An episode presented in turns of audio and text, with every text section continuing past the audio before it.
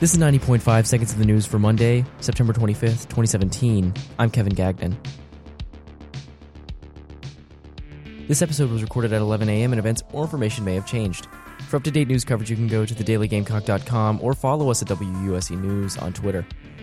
This Sunday, President Trump extended the travel ban and included three more states to the list, including North Korea, Venezuela, and Chad. The extension of the ban itself is controversial, but the timing of adding North Korea to the list is not surprising. UN sanctions to try to stop North Korea from their missile and nuclear tests have done nothing. This move is an effort to isolate the regime even further, even if it doesn't have any practical effect on Kim Jong un's regime. This will have no effect on North Korean refugees, as they will usually arrive on South Korean passports. Many NFL teams banded together this weekend in protest of statements made by President Trump. Players stayed in the locker rooms during pregame ceremonies which display the American flag and play the national anthem. This was in response to Trump's statements on Twitter calling for the firing of any player that didn't stand for the national anthem. Many players and owners have come to the defense of others' rights to protest and express themselves and their beliefs. In Germany today, elections have kept Prime Minister Angela Merkel of the Christian Democratic Union in power.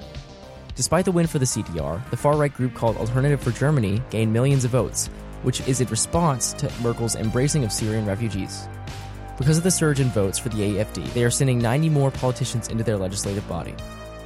South Carolina football came from behind to defeat Louisiana Tech this Saturday, 17 to 16. USC's special teams have been the main point of contention after the kickers left 10 points on the board against Kentucky. Issues didn't end on Saturday though, as kicker Parker White missed both field goal attempts in the first half. After coming back and bringing the score within three with only seconds on the clock, White finally made his third field goal attempt and won the game. This has been 90.5 seconds of the news. For more information on any of the stories, you can check the show notes or head over to thedailygamecock.com.